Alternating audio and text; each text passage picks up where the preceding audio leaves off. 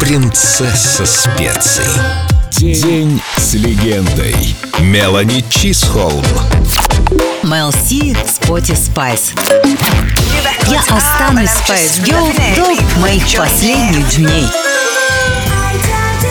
День с легендой. На Эльдорадио. Брайан Адамс, мамина правота и капелька куркумина. Смешно, что компания, с которой я тогда работала, считала мой поступок неразумным. Иногда все прекрасное происходит не благодаря, а вопреки. В общем, они сказали мне, что карьера Брайана сейчас в упадке, так что дуэт чисто коммерческий может ничего не дать. И бла-бла, еще что-то про деньги. Я сказала, я люблю Брайана, моя мама ее самая большая поклонница, а мама знает толку успешности и таланта. Так что я буду работать с этим великим человеком. Точка. Мы, кстати, познакомились, когда я еще выступала со Spice Girls. Я просто подошла и сказала, «Сэр, моя мама внизу в лобби, не могли бы вы оказать мне услугу просто подойти к ней и поздороваться?»